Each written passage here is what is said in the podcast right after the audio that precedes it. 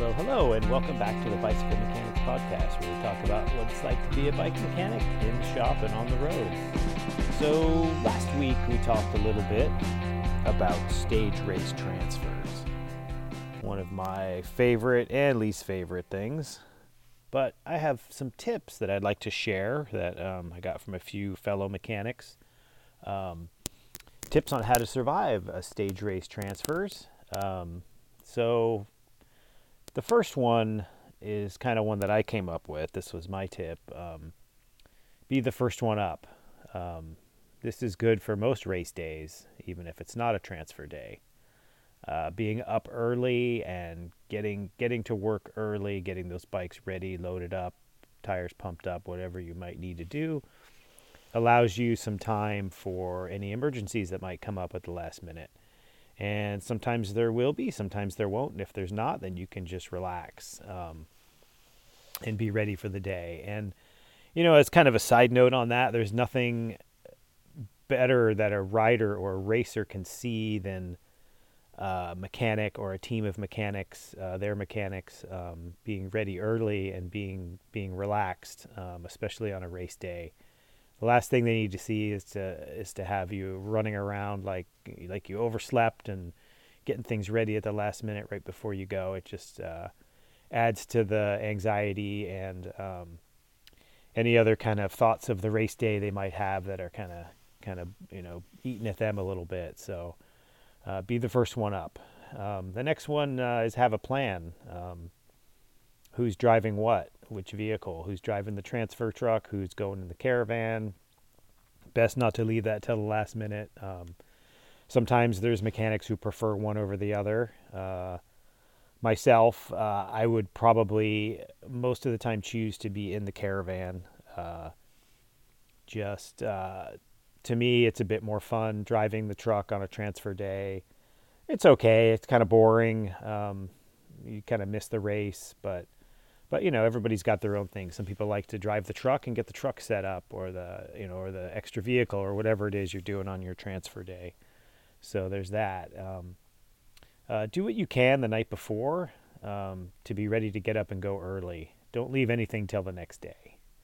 Um, don't leave. If you had one more thing you needed to do on a bike uh, just do it. Don't don't wait um, to do it uh, in the morning uh, eat something. Uh, that's a pretty important one. Drink your coffee. Eat something, uh, but don't don't hang out too much. Don't don't just eat and go and get get to work. But um, you know, time your coffee uh, and your your beverages in the morning so you have time to to go to the bathroom before you get in the caravan car. Um, so there's that, and then um, I have a couple of pit, uh, uh, tips from my my friend and coworker for a few years, uh, Dave Pitts, and and uh, I kind of asked Dave, you know, what were some of his uh, his uh, tips uh, to survive these kind of transfers and stuff, and he had a really good one. One of them was um, always have a paper map and know how to read it. This is kind of a lost art in our world today. Everyone's got a cell phone everyone's got navigation and GPS, and we kind of learn to rely on it, um, maybe a little bit too much. So, a few years ago, uh, my my family and I went to Costa Rica, and uh, we were there for about a week. We were uh, in Manuel Antonio um, on the coast there, and uh, we had gotten a cell phone for navigation from the uh, the rental agency and for some reason, the day that we were going to leave, uh, the the phone kind of crapped out. It wouldn't it wouldn't work. It wouldn't um, show the navigation to get us from Manuel Antonio back to the airport. So thankfully, we had a, a, a map, and and my wife uh, knew how to read it. Uh, when she was younger, uh, she traveled a lot, and she traveled in Europe, and she was she was always the map reader um, for her, mostly for her grandmother when they would do trips. Um, and it really kind of saved us just being able to read that map and getting us to the airport without navigation in today's uh, day and age is is a skill that that should never be lost. Um, So that's a pretty important one. And then uh, the last tip from from Dave Pitts, and this one I agree with. This is one of the most important things is to have music. Um, music of some kind, whatever you listen to, and something to play it on. Uh, it will uh, help the day go by a little bit better. So, so those are kind of our uh, stage race transfer and transfer day tips. Um, so if you have anything you want to add to that, you can always uh, email the bicycle mechanics podcast at gmail.com and uh, we'll get your uh, comments on the next show or the show after that. So, um, so we're going to move on now to um, we're going to uh, do part three of uh, of the Shimano story. So when we left off last time in part two of uh, the story of Shimano, they had began to use caravan teams um, to go around to visit uh, all the approximately 6,000 uh, bicycle dealers in the U.S. Um, Shimano America Corporation. So each caravan team uh, was composed of two members um, traveling across the U.S. Um, on a rotating basis for uh, periods of about six months at a time. Um, so their job was not to sell products, but to provide uh, after-sale service um, deal with complaints, uh, introduce uh, products, give hands-on help repairing Shimano products, uh, and to collect information. Um, they'd they'd load up a station wagon with uh, various items such as uh, newly introduced products, various components, as well as uh, repair and service tools. when they'd arrive in a town, they would consult the telephone directory. Again, no cell phones here, um, no internet. So they would consult the, the telephone directory, directory and visit uh, all the dealers that were listed in that directory. Um, during these visits, uh, the caravan teams uh, learned so much. Uh, they look they look closely at components that had been broken and uh, discovered some uh, were failed in had failed in ways that they hadn't expected. They, they also uh, learned what consumers wanted and how important color and design were, as well as uh, how consumers uh, used bicycles and, and what they wanted. These tips were described as tough and should be described uh, as these trips were tough and could be described as as adventures as much as anything else. Um, they put close to six, 60,000 kilometers um, on these wagons that they had. Uh, by the end of the the trips, uh, they were unusable when they were returned. Um, every uh, every day, the caravan teams would would send uh, activity reports back to Shimano America Corp Corporation uh, office in New York. After three years, uh, the caravan teams had visited almost all 6,000 bicycle retailers in the U.S. Boy, imagine that many of the caravan team members became executive officers later in their Shimano careers. Uh, the caravan efforts uh, led to increased sales of Shimano products. Years and even decades after Shimano had uh, Shimano team members would meet the managers they'd visited on the caravan tours, and this would often lead to new business opportunities. So, so through these caravan teams, Shimano had obtained a huge amount of information about the U.S. bicycle industry. They were now able to identify trends in the market, in the U.S. market, in real time. Their products, as well as the ability to collect accurate market information, was very appreciated. Often, uh, when visiting customers, the managers would ask them to go out for a meal and have a drink with them. So, in the early 1970s, the demand for lighter bicycles for adults had taken hold There was a shift from uh, internal shifting to external. And so uh, basically from a three speed internal gear hub to 10 speed derailleurs. While 10 speed derailleurs were originally developed in Europe for uh, racing bicycles uh, and eventually became widespread among, non racers as well uh, who wanted to ride faster. This was a huge shift uh, in how we viewed bicycles, not just for kids now the idea of riding a fast, lightweight machine had taken hold in the U.S. This is when Shimano really begins to get uh, good footing in the U.S. market. Uh, through the caravan team, Shimano had uh, confirmation of a trend towards 10 speed bicycles. Uh, European manufacturers did not have this insight. Uh, Yoshizo informed Shimano headquarters in Japan of the need to ramp up production on 10 speed products uh, for both the US and European market, which was Shimano's next target. 10 speed derailleur sales rose dramatically. Uh, this, be- this, this boom peaked in about 1972 73. Uh, production couldn't keep pace with demand when manufacturers were asked when they'd like uh, the promised delivery date set uh, to, they would answer yesterday.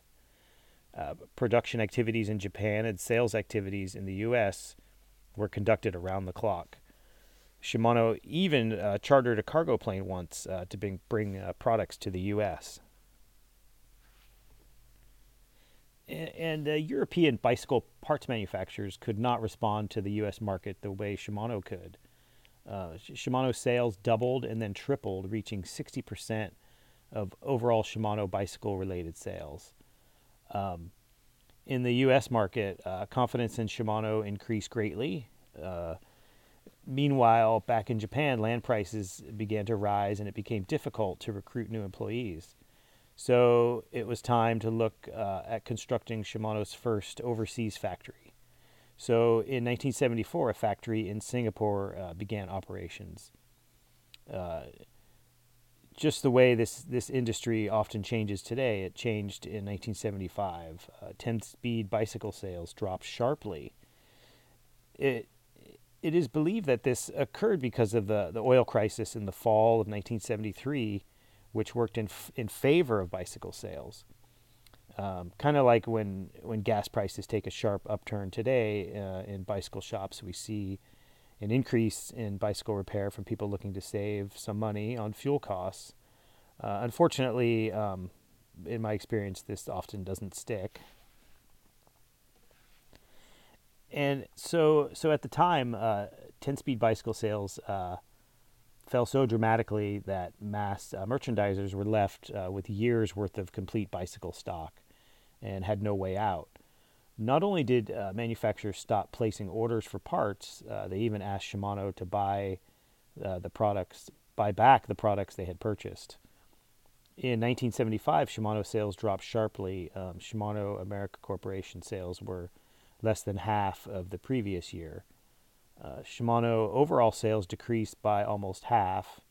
Uh, the the company still managed to make a profit. Um, uh, Yoshizo's uh, older brother was said to say to him, uh, "Why did why didn't you notice such a big change earlier?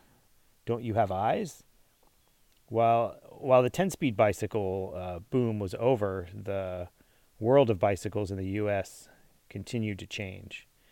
In the 70s, BMX emerged on the West Coast. Yoshizo knew of BMX, learning about it from his caravan team members. In 1974, Shimano had established a company specializing in uh, repair parts and after sales service for BMX in uh, Los Angeles. The, the company had three Americans uh, who were major BMX enthusiasts. Uh, they went to watch uh, BMX races almost every day. Um, they obtained a lot of uh, useful information on BMX through their widespread network. BMX bikes and parts needed to be durable uh, BMX riders began to ask Shimano to develop products that they wanted and uh, placed orders. Shimano was able to do this uh, quickly since they had experience with uh, kids' bikes and they were regarded highly um, as a manufacturer. So Shimano was able to meet the demand for mass produced BMX bikes. BMX was the first all American bicycle uh, European manufacturers uh, did not think BMX would become a big hit, and as a result, they missed out on the boom. So, in some numbers I pulled off the internet, uh, in 2017, uh, for Shimano, uh, bicycle versus fishing for Shimano was 80%, 20%, percent, uh, respectively. Not sure where it is in today's market five years later, but it's probably fairly similar. Um, so in the late 1960s, Shimano wanted uh, to enter new fields of business. The decision of, of what to manufacture was narrowed down to fishing tackle and golf clubs. So in the summer of 1970, Shimano entered the fishing tackle business. They felt that uh, their know how when it came to making bicycle parts could also be applied to fishing reels. So, staff visited various uh, fishing spots around Japan to research what, what anglers wanted. Uh, some of the, the staff stayed on board um, fishing boats for over a month. Um, in 1972, Shimano re- released a fish and rod, uh, a fish rod made of uh, polyester resin. Uh, this innovative product gained tremendous popularity among lo- among lovers of Ayu fishing. So you might ask, what is Ayu fishing?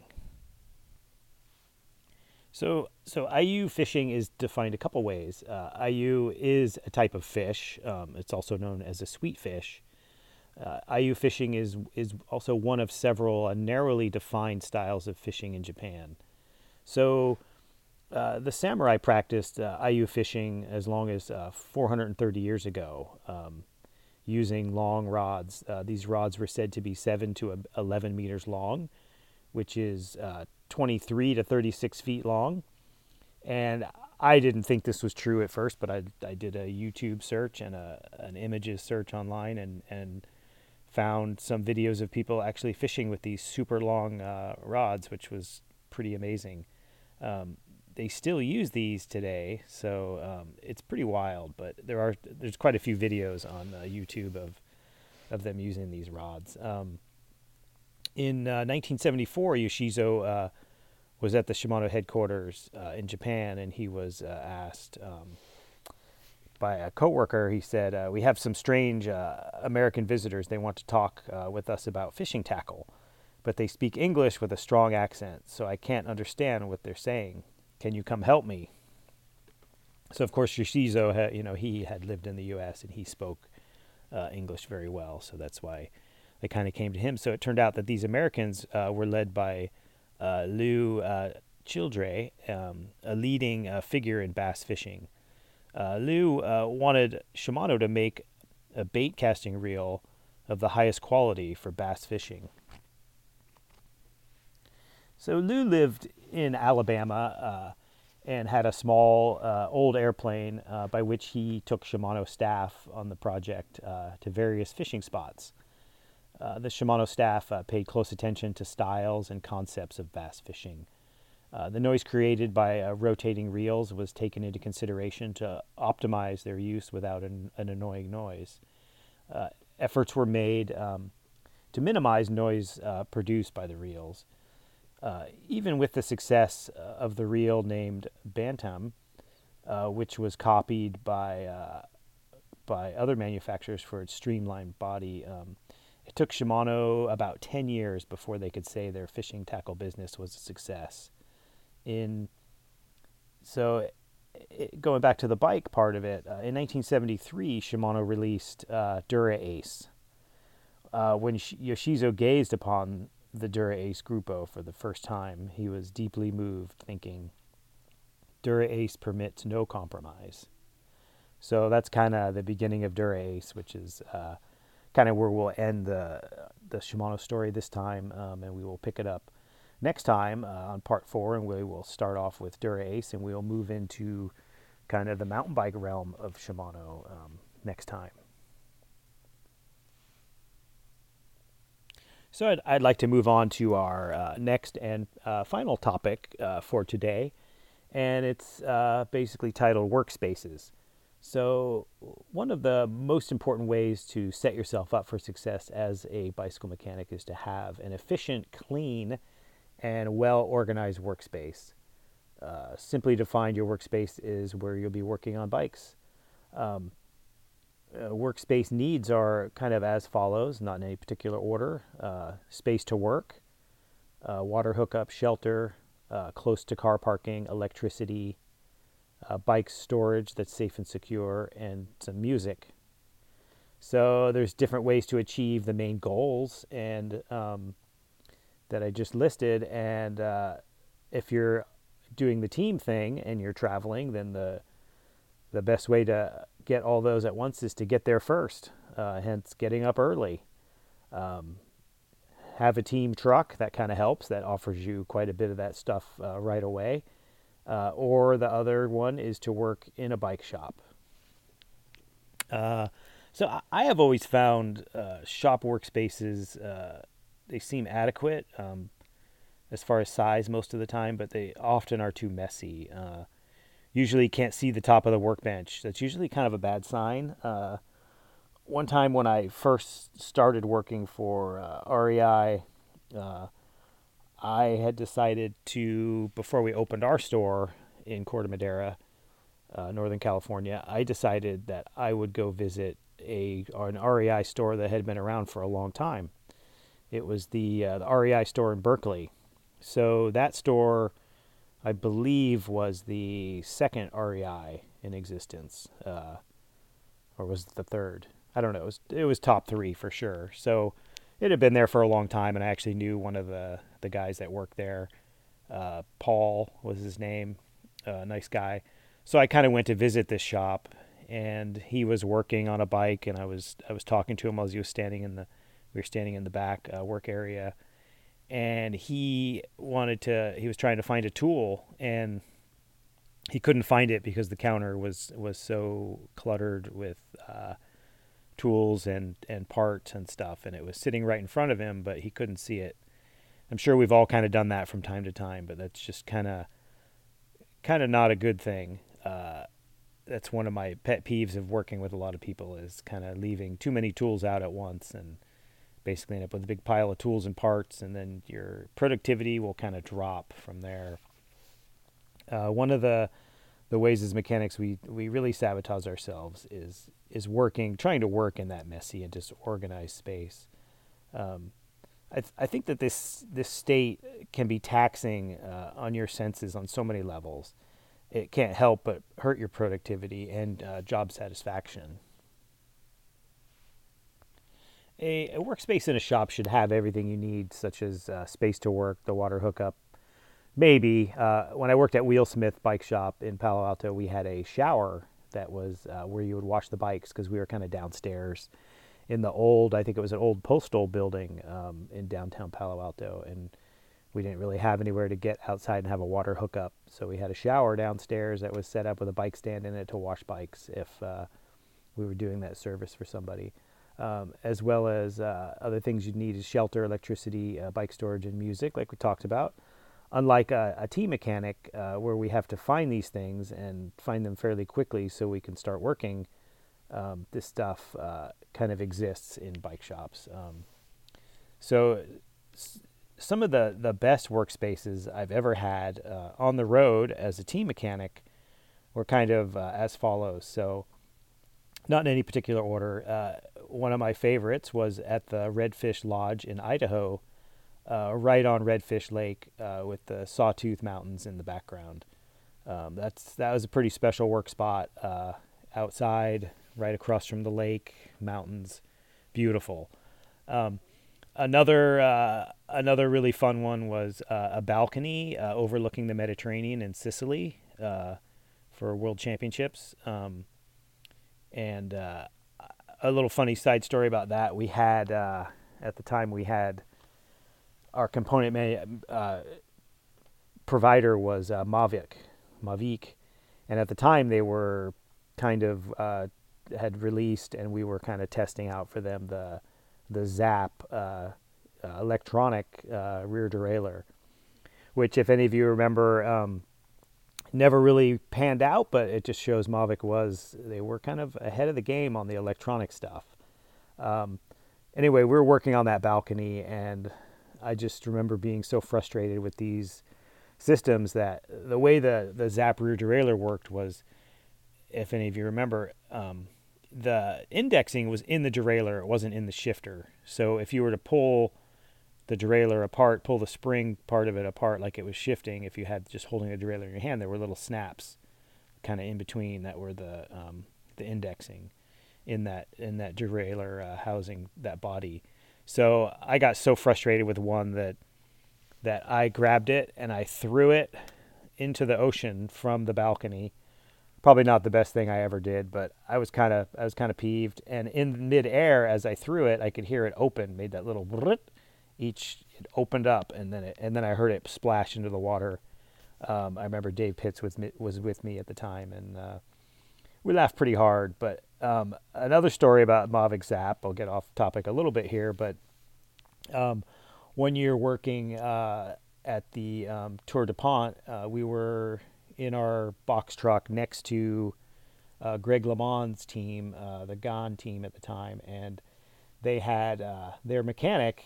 If some people probably heard of him, Julian DeVries uh, was uh, Greg's mechanic for many years, and and Julian was older, kind of. Uh, he, by the time I met him, he seemed a little bit grumpy, but um, but we got along okay, and you know, Julian had had worked with Eddy Merckx, Greg LeMond, and Lance Armstrong. So he kind of has been around, and he, um, it is said that he may have worked about 50 Tours de France as a team mechanic, which is pretty amazing. Um, so he, uh, after uh, after Colnago uh, left, uh, Ernesto Colnago left the Molteni team to do his own thing. That was when Julian DeVries took over uh, and was Eddy Merckx's mechanic. So that kind of gives you a little bit of uh, an idea of how far back he goes.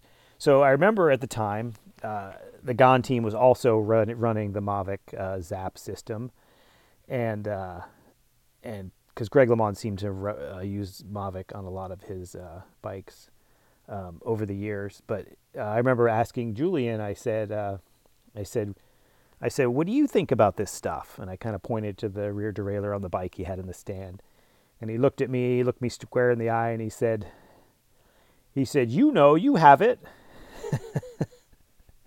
that was all he had to say. That he obviously didn't like it either, but um, it was it was pretty funny. So anyway, that's the Mavic Zap uh, side story. Um, so one of my other favorite uh, uh, work workspaces as a team mechanic would be um, uh, a wooded uh, parking lot that we had across uh, the street from the Race Hotel in Philadelphia.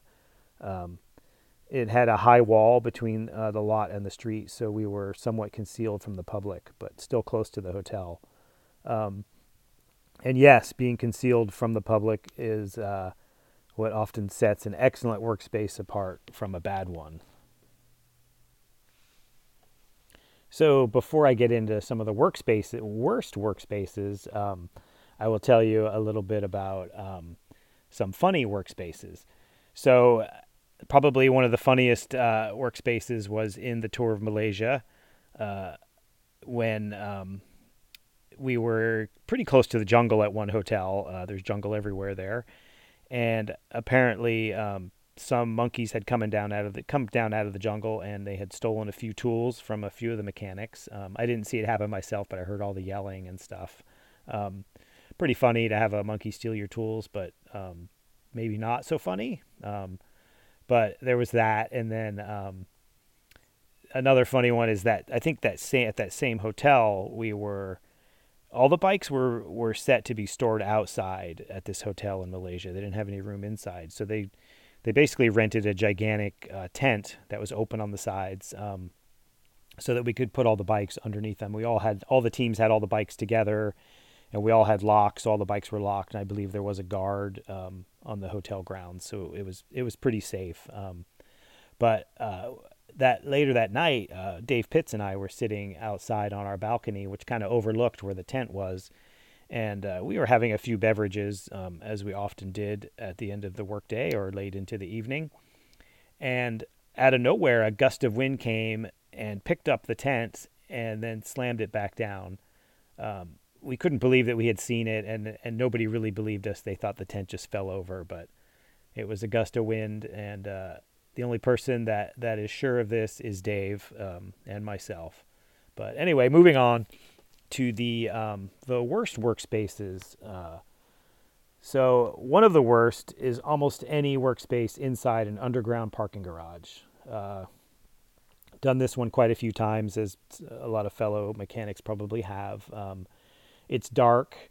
It's often smelly. Um, it's often far from the bike storage. Uh, usually, uh, and the other thing, it's got major roof rack danger we could do a whole show on roof rack danger, but we won't do it today. But you get the idea. Um, uh, sometimes it's the only option, but it's uh, somewhat depressing on a lot of levels. Um, uh, yeah, another one is um, another bad workspace is anytime you have to set up on a busy street, especially uh, in a bad part of town.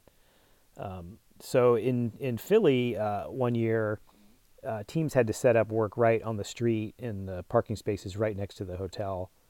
I remember the the Motorola team was there, and they had uh, they had a few bikes stolen in broad daylight while the mechanics were working.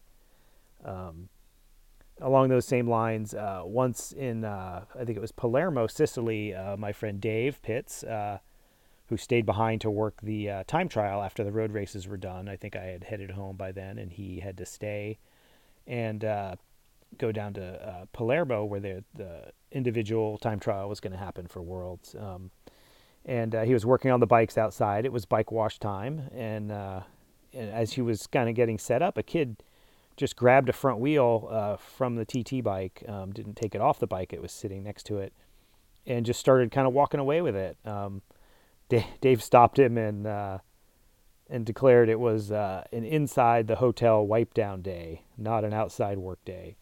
Uh, smartly so. Uh, another crappy workspace is inside your hotel room. Uh, this is uh, usually is the, the case when weather is really bad or you just don't have access to a safe uh, outside workspace. Um, lots of stories about washing bikes in a shower or a bathtub, kind of gross. Um, I never did this because I opted for a good bike wipe down versus uh, messing up the shower. Um, you can make it work, but it will probably involve some furniture moving, uh, mainly the bed. So when we talk about uh, race mechanics, workspaces versus shop uh, mechanics, it's it's tough to say who has uh, the better gig, since it can really vary greatly on both sides. Um, some some shops really like uh, for the customers to be able to see the mechanics uh, working up close and personal. Uh, as a mechanic, I do not like this unless I'm teaching a class. I prefer to be left alone while I work. Um, I am indeed somewhat antisocial, like many of my fellow mechanics. I've I've also had fellow uh, mechanics who become very annoyed uh, when anyone watches them work. Um, and uh, a little funny story. I have a, a, little funny story here. I have a friend of mine, uh, Doug Hatfield, who worked uh, with the GT uh, mountain bike team and a few other mountain bike teams, I believe, and currently is with Santa Cruz once told me a, a story about the World Cup circuit. Uh, they would put up barriers to keep the public out of their workspace. If you've been to one of these events, um, you know that it's kind of uh, it's it's a huge deal. All these big trailers and uh, they have kind of fence off their work areas for for the teams so they can get their work done and not be uh, bothered too much. But he he said that uh, sometimes uh, people crash the gate and would they would come right up to him while he was working on a bike and ask him for stickers uh, pretty funny, but they tried to keep the gates closed, but sometimes that would happen. Um, and uh, you know, one of one of my favorite uh, shop workspaces that I've ever had was in uh, Half Moon Bay, California, at the the first shop that I worked at uh, when I was, uh, I believe, 19 or 20. Um, it was it was in a, a, building that that used to be a pharmacy, so the workshop was three steps up. Um, behind the counter and and had a glass barrier all around it except for where the opening was, where the, the stairs were that went up into it. Uh, we had a great view of the sales floor, and uh, customers couldn't watch us uh, work unless we invited them into the work area, uh, which we rarely did, of course. Um, so that's our podcast for this week, or this two week period. I'd like to thank you for listening and don't forget, if you have any questions, comments, concerns, or grievances, don't hesitate to email us at the Bicycle Mechanics Podcast at gmail.com and check us out on Instagram, the Bicycle Mechanics Podcast on Instagram. And until then, have a great day.